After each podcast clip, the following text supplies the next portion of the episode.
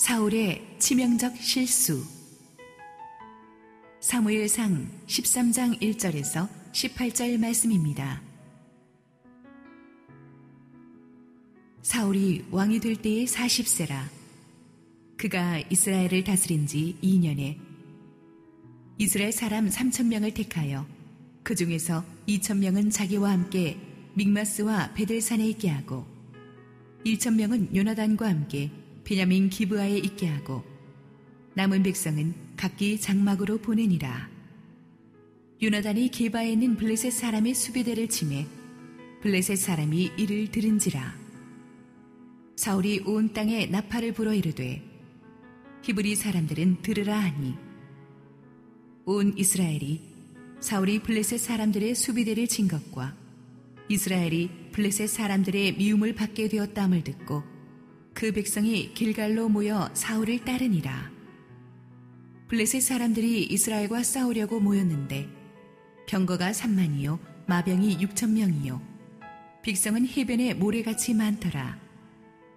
그들이 올라와 베다웬 동쪽 믹마스의 진침에 이스라엘 사람들이 위급함을 보고 절박하여 굴과 수풀과 바위 틈과 은밀한 곳과 웅덩이에 숨으며 어떤 히브리 사람들은 요단을 건너 갓과 길르아 땅으로 가되 사울은 아직 길갈에 있고 그를 따른 모든 백성은 떨더라. 사울은 사무엘이 정한 기한대로 이래 동안을 기다렸으나 사무엘이 길갈로 오지 아니하매 백성이 사울에게서 흩어지는지라 사울이 이르되 번제와 화목제물을 이리로 가져오라 하여 번제를 드렸더니 번제 드리기를 마치자 사무엘이 운지라 사울이 나가 맞으며 무난함에 사무엘이 이르되 왕이 행하신 것이 무엇이냐 하니 사울이 이르되 백성은 내게서 흩어지고 당신은 정한 날 안에 오지 아니하고 블레셋 사람은 믹마스에 모였음을 내가 보았으므로 이에 내가 이르기를 블레셋 사람들이 나를 치러 길갈로 내려오겠거늘 내가 여호와께 은혜를 간구하지 못하였다 하고 부득이하여 번제를 드렸나이다 하니라. 사무엘이 사울에게 이르되 왕이 망령되이 행하였도다. 왕이 왕의 하나님 여호와께서 왕에게 내리신 명령을 지키지 아니하였도다. 그리하였더라면 여호와께서 이스라엘 위에 왕의 나라를 영원히 세우셨을 것이거늘 지금은 왕의 나라가 길지 못할 것이라. 여호와께서 왕에게 명령하신 바를 왕이 지키지 아니하였으므로 여호와께서 그의 마음에 맞는 사람을 구하여 여호와께서 그를 그의 백성의 지도자로 삼으셨느니라 하고 사무엘이 일어나 길갈에서 떠나 베냐민 기브아로 올라가니라. 사울이 자기와 함께한 백성의 수를 세어보니 600명 가량이라 사울과 그의 아들 요나단과 그들과 함께한 백성은 베냐민 게바에 있고 블레셋 사람들은 믹마스에 진쳤더니 노략꾼들이 세 대로 블레셋 사람들의 진영에서 나와서 한 대는 오브라 길을 따라서 수알 땅에 이르렀고 한 대는 벧호론 길로 향하였고 한 대는 광야 쪽으로 스보임 골짜기가 내려다 보이는 지경 길로 향하였더라. 할렐루야. 우리 하나님께 감사와 영광의 박수 올려드리겠습니다. 각 가정에서 우리 실시간 온라인 생방송으로 함께 예배에 참여하고 계신 우리 성도님들 모두에게 국내외에 있는 모든 성도님들에게 하나님의 특별한 은혜와 축복이 있기를 원합니다. 우리 함께 기도하시고 하나님 말씀 보겠습니다. 사랑하는 아버지, 온 세상이 교회를 핍박하고 주님의 이름을 욕하고 예배를 모독한다고 해도 우리는 주님을 사랑할 것입니다. 지금 온라인상으로 할 수 없이 집에서 방송으로 예배에 동참하면서 울음을 삼키고 있는 우리 성도들, 상하고 지친 마음들을 주님 붙들어 주십시오. 우리는 죄를 짓지 않았습니다. 우리는 떳떳합니다.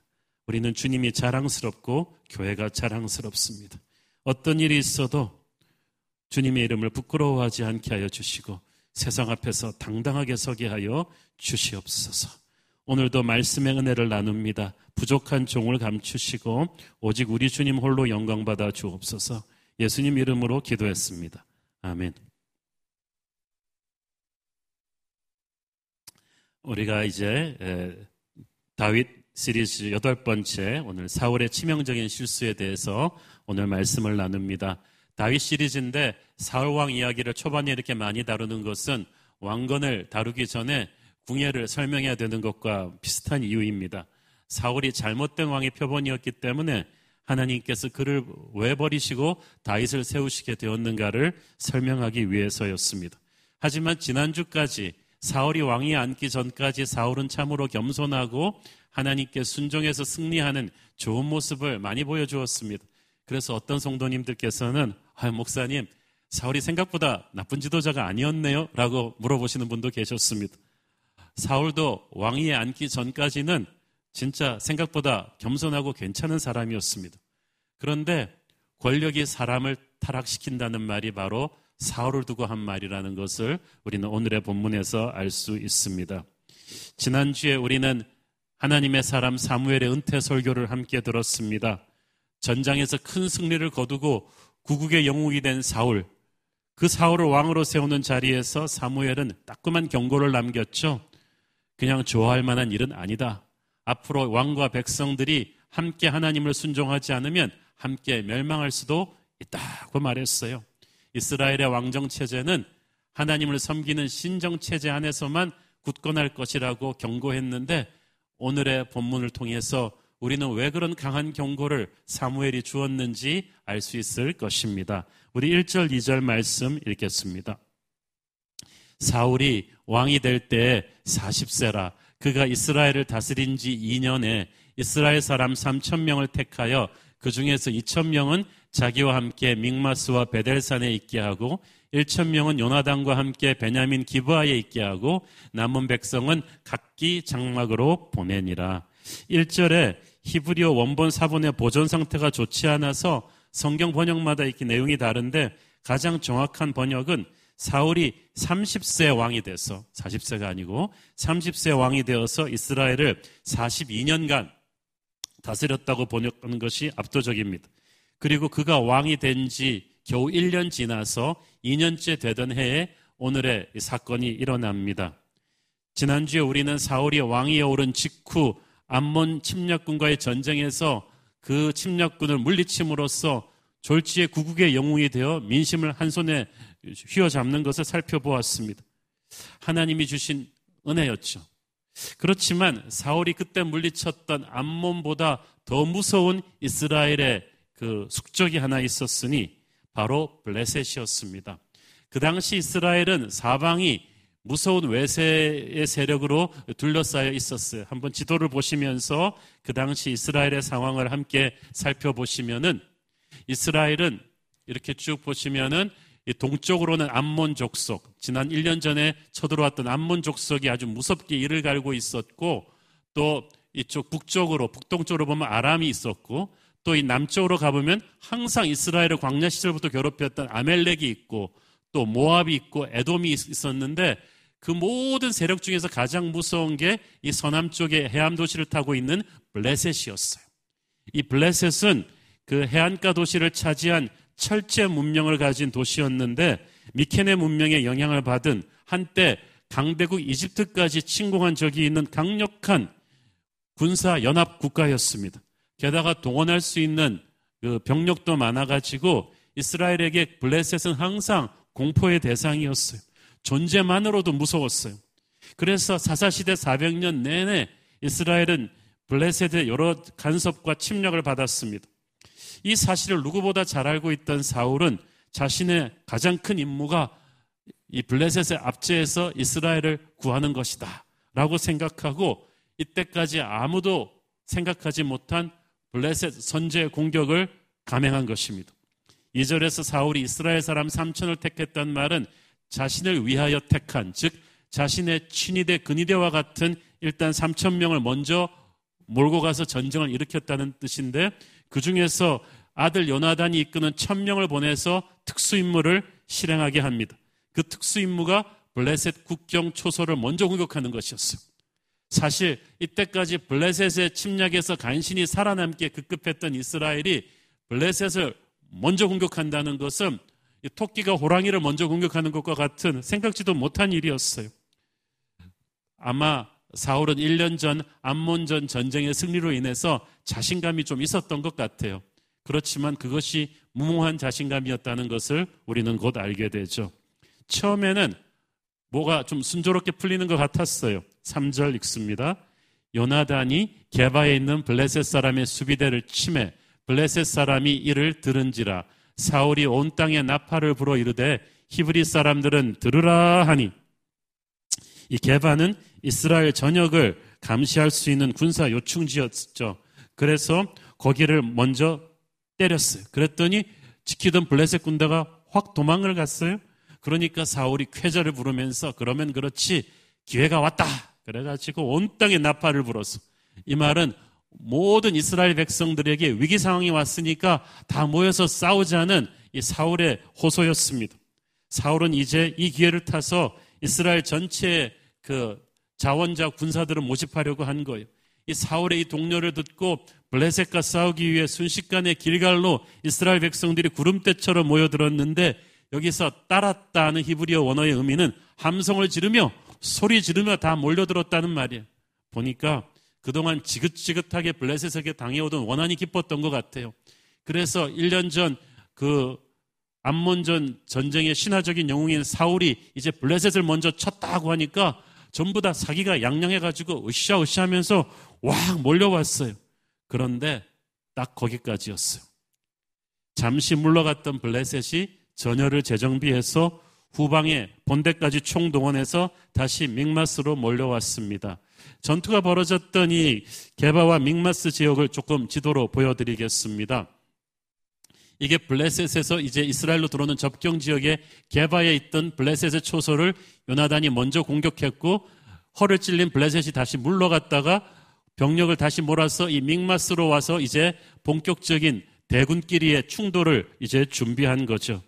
근데 사울을 따라서 한껏 사기가 고무되어서 이제 블레셋 다 죽었어 그러면서 몰려 나온 이스라엘 군대 앞에 딱 나타난 그 블레셋의 대군을 보고 전부 다 기가 질렸어. 일단 그 병거, 말이 끄는 마차들이 수십, 수백 대가 그냥 쫙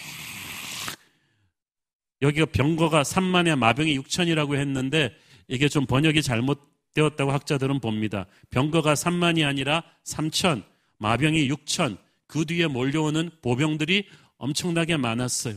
하지만 이 엄청난 정예화된 무기로 무장한 이 대군을 보고 이스라엘 사람들이 기가 질린 것 같아요. 아마 블레셋이 전투부대를 총동원한 것 같죠? 그러니까 이스라엘은 칼도 맞대 보기 전에 압도되었어요. 6절, 7절 봅니다. 이스라엘 사람들이 위급함을 보고 절박하여 굴과 숲풀과 바위 틈과 은밀한 곳과 웅덩이에 숨으며 어떤 히브리 사람들은 요단을 건너 갓과 길르앗 땅으로 가되 사울은 아직 길갈에 있고 그를 따른 모든 백성은 떨더라. 이 말은 하여튼 간에 겁에 질린 이스라엘 백성들이 싸워보기도 전에 뒤로 돌아 돌격. 그래서 뭐 숲풀과 바위 틈과 굴과 은밀한 웅덩이 뭐 눈에 보이는 모든 자연지형은 다 찾아가서 뿔뿔이 흩어져서 숨었다는 얘기입니다. 야, 1년 전에 암몬 전투 때와는 180도 달라진 모습이죠? 하나님의 백성들이 싸우기도 전에 이렇게 도망쳐 버리면 어찌 하나님의 놀라운 능력을 경험하겠습니까? 어떤 이스라엘 군사들은 아예 요단강을 건너 멀리 도망가 버렸습니다. 전쟁을 시작하기도 전에 이미 이스라엘 군은 싸울 우지를 상실하고 와해된 것과 진배가 없었습니다. 그나마 사울 곁에 남아있던 그 몇백 명 군사들도 겁에 질려 떨고 있었어요. 이런 상태로 전쟁을 할 수가 없었죠.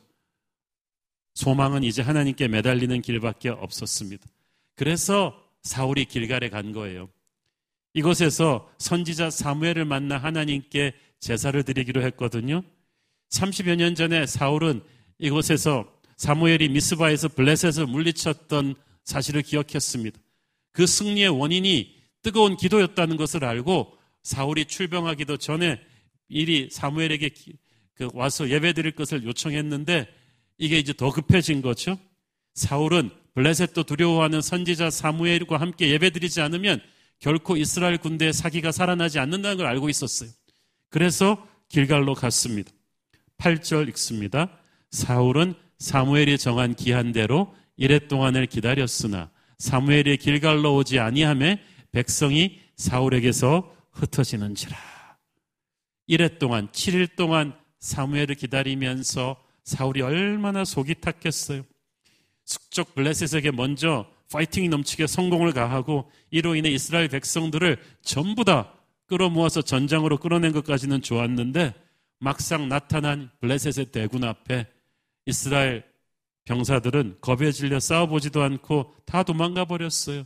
이거는 뭐 이제 왕으로서 사울의 체면이 말이 아닙니다. 이제 사무엘 선지자가 와서 예배를 드림으로써 다시 그 사기를 진작시켜 주지 않으면 모든 것이 수포로 돌아갈 수도 있었어요. 아, 그런데 약속한 7일째 아침 해가 밝았는데도 사무엘이 도착하지 않았어요. 아, 7일째 사무엘이 안 오니까 백성들이 웅성웅성 웅성웅성 하나 둘씩 타령하기 시작했어요. 사울은 마음이 다급해졌습니다. 구절 읽습니다. 사울이 이르되 번제와 화목 제물을 이리로 가져오라 하여 번제를 드렸더니 제가 번역한다면 드려버렸더니라고 표현할 것 같아요. 약속한 7일째 해가 완전히 기울지도 않았지만 조급해진 사울은 사무엘이 안 오는가 보다 하고 지레 단정해 버렸어. 그래서 야 번제 화목점을 가져와 내가 제사를 직접 집전하겠어. 백성들이 눈이 휘둥그레졌어. 이스라엘은 아주 밑에 백성들도 제사는 하나님이 세우신 제사장만 집전할 수 있다는 걸 다 알고 있는데 사울이 자기가 제사를 집전하겠다고 하니까 다들 눈이 휘둥그레진 거예요. 사울은 자기는 예외가 될 수 있다고 생각했어. 권력자들의 착각은 자기는 예외라고 생각하는 것입니다. 사울은 백성들이 엉거주춤하고 있는 사이에 후닥닥 제사를 해치워 버렸습니다. 그리고 일이 벌어집니다. 10절 읽습니다. 번제 드리기를 마치자 사무엘이 온지라. 사울이 나가 맞으며 무난함에 그 어순대로 정확하게 번역하자면 번제 드리기를 마치자마자 사무엘이 왔다 그랬어요. 그 말은 무슨 말이에요? 사무엘이 약속을 어긴 게 아니라 사울이 성급했다는 거예요. 아직 7일째 해가 저물지 않았어요. 그러므로 사울이 사무엘의 약속을 믿고 조금만 기다렸더라면 되었던 거예요. 사무엘이 이래를 가득 채워서 도착한 것은 사울의 순종 여부를 시험한 것입니다. 만약 사울이 이 시험에 합격했더라면 그의 왕위는 견고히 섰을 것입니다. 사울이 드리는 번제는 하나님께 온전히 자신을 헌신하는 충성의 제사였습니다. 그런데 엿새 동안 잘 참았던 사울이 마지막 하루를 참지 못해서 이를 그르쳤습니다. 왜 그랬겠어요? 사울은 눈앞에서 자꾸 도망가는 부하 병사들을 보면서 당황했습니다. 어떻게든 저들을 붙잡아야 한다고 생각했어요. 하나님의 뜻인지 아닌지는 상관없이 저들을 붙잡기 위해서는 뭐든 해야 된다고 생각했어요. 우리가 상황이 어려워졌을 때 사람을 붙잡기 위해서 하나님의 뜻을 어겨서는 안 됩니다. 그러면 사람도 읽고 하나님도 읽게 되는 거예요. 11절, 12절 읽습니다. 사무엘이 이르되 왕이 행하신 것이 무엇이냐 하니 사울이 이르되 백성은 내게서 흩어지고 당신은 정한 나라 안에 오지 아니하고 블레셋 사람은 믹마스에 모였음을 내가 보았으므로 이에 내가 이르기를 블레셋 사람들이 나를 치러 길갈로 내려오겠거늘 내가 여호와께 은혜를 간구하지 못하였다 하고 부득이하여 번제를 드렸나이다 하니라. 사무엘은 사울이 대형사고 쳤음을 직감하고 왕이 행하신 것이 무엇이냐? What have you done? 너 도대체 무슨 일을 저질렀는지 알고 있느냐? 당황한 사울은 그 자리에 엎드려서 회개했어야 됐는데 그러면 오히려 하나님의 문제를 풀어주실 수도 있었는데 손사래를 치면서 이것저것 핑계를 댑니다. 저도 어쩔 수 없었어요. 백성들이 내게서 흩어졌어요. 당신이 약속 시간 내 오지 않았어요. 블레셋 군대가 믹마스에 집결해서 언제 우리를 공격해 올지 몰라요. 이런 상황인데 내가 예배를 안 드릴 수 있었겠어요? 지금 사울은 전형적인 비겁한 지도자의 모습을 그대로 보여주고 있어요. 모든 남 탓이라는 거예요. 이건 비겁한 백성들 때문이에요. 약속 안 지킨 사무엘 당신 때문이에요. 언제 공격해 올지 모르는 사나운 적군 때문이에요. 어디서 많이 본 모습 같지 않습니까? 오래전에 선악과 따먹은 아담과 하와가 보여준 모습이에요. 회개하지 않고 자꾸 남에게 책임 전가했어요. 하나님은 이미 다 알고 물으시는데 회개하고 엎드리면 되었을 것을 자꾸 남한테 책임 전가하고 자기 합리화를 시킵니다. 책임을 지지 않겠다면 지도자가 되면 안 되죠. 이렇게 비겁하게 빠져나겠다는 지도자가 무슨 지도자입니까? 그 결과 사울에겐 돌이킬 수 없는 파국이 선포되고 맙니다. 13절 읽습니다. 사무엘이 사울에게 이르되 왕이 망령때이 행하였도다. 왕이 왕의 하나님 여호와께서 왕에게 내리신 명령을 지키지 아니하였도다. 그리하였더라면 여호와께서 이스라엘 위에 왕의 나라를 영원히 세우셨을 것이거늘. 왕이 망령 때 행하였도다 말은 영어 성격 번역으로 하면 you acted foolishly. 네가 바보짓을 했구나. 어리석게 행동했구나. 죄악된 행동이었구나. 사울 처음 왕이 오르던 때 그 자신을 낮추는 겸손이 사라져 버렸습니다. 하나님의 말씀대로 순종하는 그 겸손이 하나님의 때를 기다리는 이 인내심이 사라져 버렸어요. 사무엘은 그게 안타까웠어요. 사울이 하나님께 순종하는 삶을 살았더라면 하나님께서 사울의 왕조를 대대로 축복하셨을 텐데 다 망쳐버렸어. 왕이 된 지 1년 만에 사울에 대한 하나님의 심판은 생각보다 무서웠습니다. 14절 읽습니다. 지금은 왕의 나라가 길지 못할 것이라. 여호와께서 왕에게 명령하신 바를 왕이 지키지 아니하였으므로 여호와께서 그의 마음에 맞는 사람을 구하여 여호와께서 그를 그의 백성의 지도자로 삼으셨느니라 하고 너의 나라가 길지 못할 것이다. 사울의 왕위가 그래도 비틀비틀 한 3, 40년을 갑니다. 그러나 그걸로 끝이었어요. 사울과 그의 아들들은 종국에는 전장에서 다 비참하게 죽고 그때부터 첫대가 다윗에게로 가죠. 사울이 아닌 다윗 왕조가 시작됩니다. 여호와께서 그의 마음에 맞는 사람을 이미 구해서 그 백성의 지도자로 세우셨다. 현실로 일어나기 전에 이미 하나님의 마음 속에 왕자의 주인이 바뀌었다는 거예요. 다윗을 가리킨 예언입니다. 그런데 이때 아직 다윗이 태어나지도 않았던 때거든요. 사울보다 40년이나 어린 다윗은 사울이 왕이 되고 나서 10년 후에나 세상에 태어나게 됩니다. 그런데 하나님께서 이미 다윗이 태어나기도 전에 다윗을 택하셨습니다. 저와 여러분이 택하기도 전에 태어나기도 전에 하나님이 우리를 택하셨음을 믿으십니까? 우리를 택하시고 우리를 구원하실 것이며 우리에게 사명을 준비하셨을 것입니다. 다윗을 가르켜서 하나님이 하나님의 마음에 합한 사람, a man after God's heart라고 했습니다. 그 말은 다윗은 자기 중심의 사람이 아닌 하나님 중심의 사람, 그런 마음을 가졌던 사람이라는 뜻이에요. 이 말은 거꾸로 사울은 하나님 중심이 아닌 자기 중심의 왕이었다는 얘기죠. 그래서 하나님께서 그를 더 이상 왕위에 앉혀놓을 수 없었다는 얘기예요. 자, 여러분, 사울의 잘못의 본질이 뭐겠습니까? 혹자는 사울이 저지른 죄가 그렇게 심한 벌을 받을 만큼 큰 죄냐라고 물을 수 있습니다. 제사장만이 드리는 죄사를 왕이 다급하게 드린 거 분명히 하나님의 계명을 어긴 죄지만 단순한 사울의 잘못이 그것만 있는 것이 아니에요. 그것은 그 빙산의 일각이고 진짜 사울의 뿌리의 문제는 변해버린 그의 마음가짐이었어요.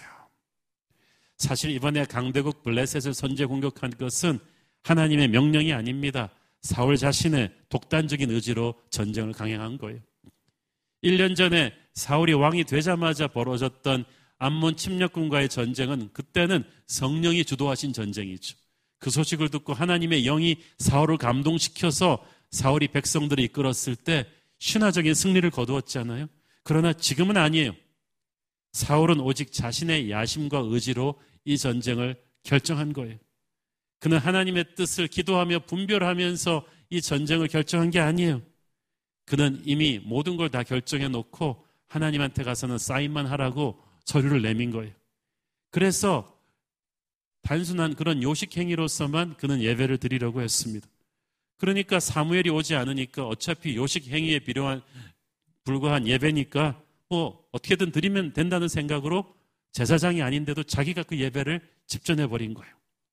그는 하나님을 향해 진정으로 예배하면서 하나님의 뜻에 자기를 맞추려는 생각보다는 빨리 제사를 해치워 버리고 위기를 모면하라는 그 생각밖에 없었어요. 그런 인간적인 동기로 드리는 제사가 얼마나 하나님을 모독하는 것인지 관심도 없었어요. 사울은 자기는 제사장이 아니지만 예외적인 존재라고 생각했습니다. 하나님의 말씀에 나는 예외라고 생각하는 것이 가장 무서운 지도자의 교만입니다. 지난주에 사무엘의 은퇴 설교에서 뭐라고 했어요? 왕과 백성이 다 함께 하나님께 순종해야지 그렇지 않으면 망할 것이라고 했잖아요. 그 경고를 사울 왕이 분명히 제일 앞줄에서 들었는데 어떻게 1년 만에 변할 수 있습니까? 이전에 사울은 겸손했어요. 어떻게 저같이 부족한 사람이 왕이 됩니까? 그러나 지금의 사울은 그렇게 겸손한 사람이 아니었어요. 왜 이렇게 됐을까? 1년 만에. 아마 암몬 전쟁과의 승리 후에 그에게 환호하는 백성들의 전폭적인 지지가 그의 마음을 바꾸기 시작했을 거예요. 그 환호를 힘입어서 사울은 왕궁을 세웠어요. 자기에게 몰려드는 지지자들을 중심으로 자기 사람을 측근으로 그 행정 조직을 갖추었을 거예요. 하루하루 정신없이 회의하고 바쁘게 일했겠죠. 그러나 그렇게 예배보다는 회의를 하면서 바쁘게 보낸 1년 동안에 사울은 하나님 중심이 아닌 자기 중심의 리더로 변해갔던 것입니다. 그는 더 이상 하나님의 뜻을 받드는 왕이 아니라 자신의 뜻대로 하나님을 이용해 먹으려는 그런 왕이 되어 있었어요. 그러니까 하나님께 드리는 예배를 그렇게 쉽게 생각하는 거예요. 예배를 쉽게 생각하고 예배를 모독하는 왕을 하나님은 결코 용납하지 않으십니다. 하나님을 순종하지 않는 사람의 특징은 조급한 거예요. 하나님을 믿지 못해서 조급해요. 우리나라가 빨리빨리 근성 때문에 IT 강국이 되었다고는 하는데요. 이렇게 사무엘이 오는 걸 끝까지 기다리지 못하고 조급하게 예배를 해치워버린 것은 하나님께 대한 믿음이 약했기 때문이에요. 사무엘의 약속은 사무엘 개인의 약속이 아니라 사무엘을 통해서 하나님이 주신 약속입니다. 만약 위급한 상황 속에서도 우리가 그 말씀을 믿었다면 기다렸을 거예요. 사람의 인내는 한계가 있지만 믿음이 있는 사람은 기다릴 수 있어요. 위급하니까 기다리는 것이 믿음이지 위급하지 않은데 기다리는 건 아무나 할 수 있잖아요. 사울에게 믿음이 없었어요. 믿음이 없는 사람이 조급해지는 까닭은 믿음이 대신에 자꾸 부정적인 상상을 계속하기 때문이에요. 어, 사무엘이 끝내 안 오면 어떡하지? 예배를 못 드리고 그럼 전장에 나가서 백성들이 사기가 떨어져서 제대로 못 싸우겠지. 지금도 계속 탈영 중인 병사들이 얼마나 더 탈영하게 될까? 그러면 블레셋에게 우리가 다 전멸당하겠지? 그러면 왕이 나부터 죽이겠지? 여러분, 부정적인 상상은 한번 꼬리를 물기 시작하면 끝이 없어요. 그러니까 사울의 마음이 계속해서 시계가 째깍째깍 그리면서 마음이 조급해졌겠죠. 하나님의 사람은 믿음을 가져야 이런 인간적인 부정적인 상상을 끊어버릴 수 있어요. 그래야 하나님을 기다릴 수 있어요. 기다린다는 것은 하나님을 예배하기 때문에 할 수 있는 거예요. 예배자는 하나님을 기다려요. 자기의 시계 안에 하나님을 자꾸 끌어놓으려고 하지 않아요. 우리가 하나님을 기다릴 때 우리 인생을 주관하시는 것은 하나님이지 내가 아니라고 말씀드리는 거예요. 이런 것은 무기력한 기다림이 아니라 하나님께서 내 인생을 장악하셔서 내가 손대려 할 때보다 더 위대하게 이기실 것을 믿고 맡기는 거예요. 그래서 하나님을 예배하며 기다리는 자가 자기 마음으로 설치는 자보다 훨씬 강합니다. 오늘 나타난 사울의 동선을 쭉 보면 뭐가 없어요? 기도가 없어요. 처음에 전쟁을 시작하기 전부터 기도해서 하나님의 뜻을 물었어야 됐는데 시작하기 전에도 기도하지 않고 결정했죠. 전쟁 시작해 놓고도 매 전투마다 전략을 하나님께 여쭈었어야 됐는데 그것도 여쭙지 않았죠. 제사를 드리기 위해 7일을 기다릴 때 사무엘이 오지 않을 때 내 뜻대로 상황이 풀리지 않을 때도 기도했어야 되는데 그때도 기도하지 않았죠. 처음부터 끝까지 사울에겐 기도가 없어요. 여러분의 능력이 얼마나 많은가는 중요하지 않아요. 처음부터 끝까지 여러분 인생에는 기도가 있기를 축원합니다. 하나님 사람이 실패할 때 보면은요 꼭 앞뒤로 기도가 없어요. 그러니까 자신의 욕심과 조급한 행동이 있을 뿐이죠. 기도하지 않고 움직이면 아무리 능력이 많아도 백전백패합니다. 사울은 이스라엘 열두 지파 중에서 가장 연약한 베냐민 지파 출신의 왕이었어요. 자신의 연약함을 알았더라면 그는 왕이 되었어도 변함없이 하나님 앞에 기도했어야만 했습니다. 그래야 약할 때 강함이 되십니다. 주님께서. 그런데 그는 인간적인 방법으로 일을 많이 하고 사람을 모으고 회의를 많이 했지 기도를 하지 않았어요. 1년 동안 기도 안 했을 거예요. 그러니까 이 비상시국에 기도 안 한 거죠.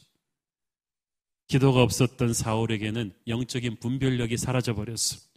영적인 분별력이 사라지게 되면 나도 잘 모르고 하나님도 잘 모르고 적군도 잘 모르게 돼요. 첫째, 지금 사울은 주제 파악이 전혀 안 돼 있어요. 자기와 이스라엘군을 과대평가하고 있어요. 그는 1년 전 암몬 전쟁의 승리의 신화 속에 갇혀 살고 있어요. 블레셋도 암몬처럼 쉽게 생각한 거예요. 그때도 이겼으니까 이번에도 이길 수 있다고 생각한 거예요. 오랜 세월 블레셋의 압제에 시달리던 국민적인 원한도 컸겠죠. 또 사울도 암몬전 승리에 이어서 이번 전쟁까지 이기고 나면 나의 위상을 아무도 감당하지 못할 것이다라는 개인적인 야심이 있었겠죠. 국민적인 원한과 사울의 야심이 딱 맞물리니까 앞뒤 가릴 것 없이 국가의 존망에 달린 이 전쟁을 그냥 무모하게 일으킨 거예요. 사울은 적군 블레셋의 전력을 심각하게 과소평가했어요. 처음 개바에 있는 블레셋의 초소병들을 물리쳤을 때만 해도 사울은 의기양양했어요. 그러나 블레셋은 그렇게 호락호락한 존재가 아니었죠.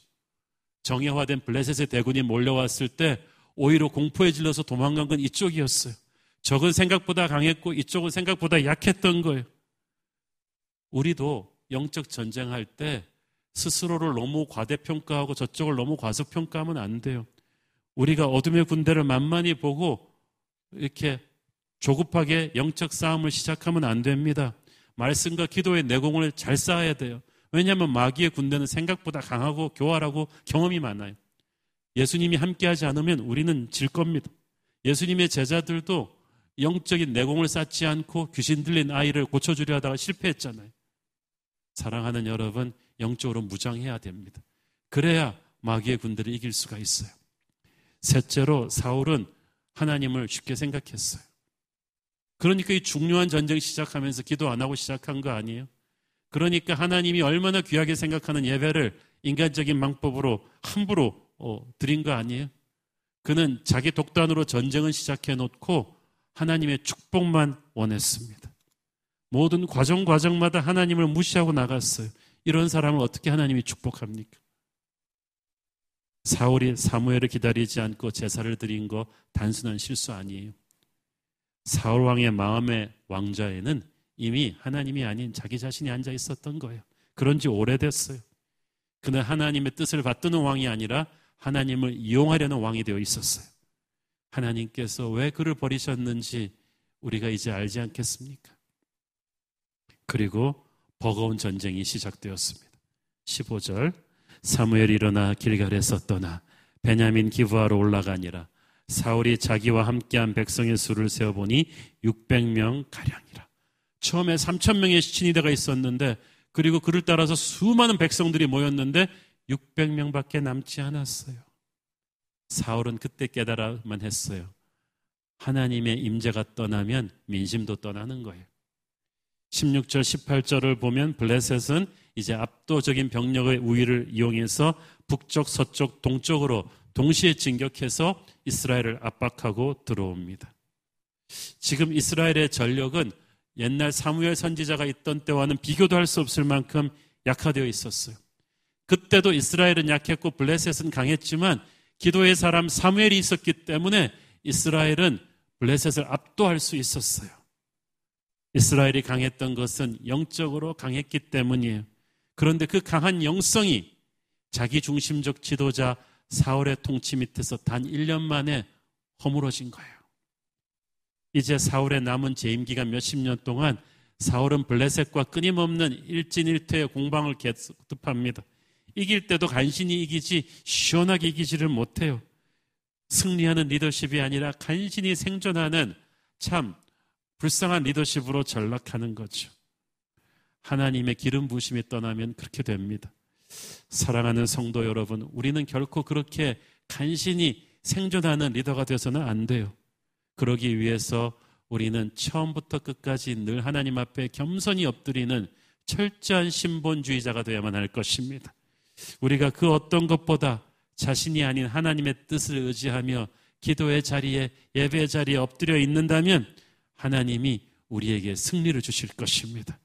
지금 세상은 어둠의 군대가 교회를 엄청나게 압박해오는 힘든 상황입니다.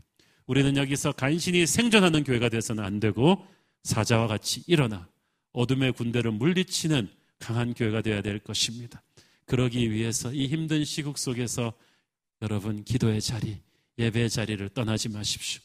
우리는 약하지만 예수께서 강하십니다. 기도하겠습니다.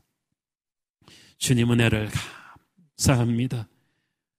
한때 하나님의 은총을 입었던 사울이 단 1년 만에 자기 중심의 지도자가 되면서 하나님의 마음을 아프게 하는 간신히 생존하는 비참한 모습의 리더가 된 것을 봅니다. 하나님, 우리는 처음부터 끝까지 하나님을 버리지 않는 하나님을 예배하는 겸손한 주의 백성 되게 하여 주옵소서.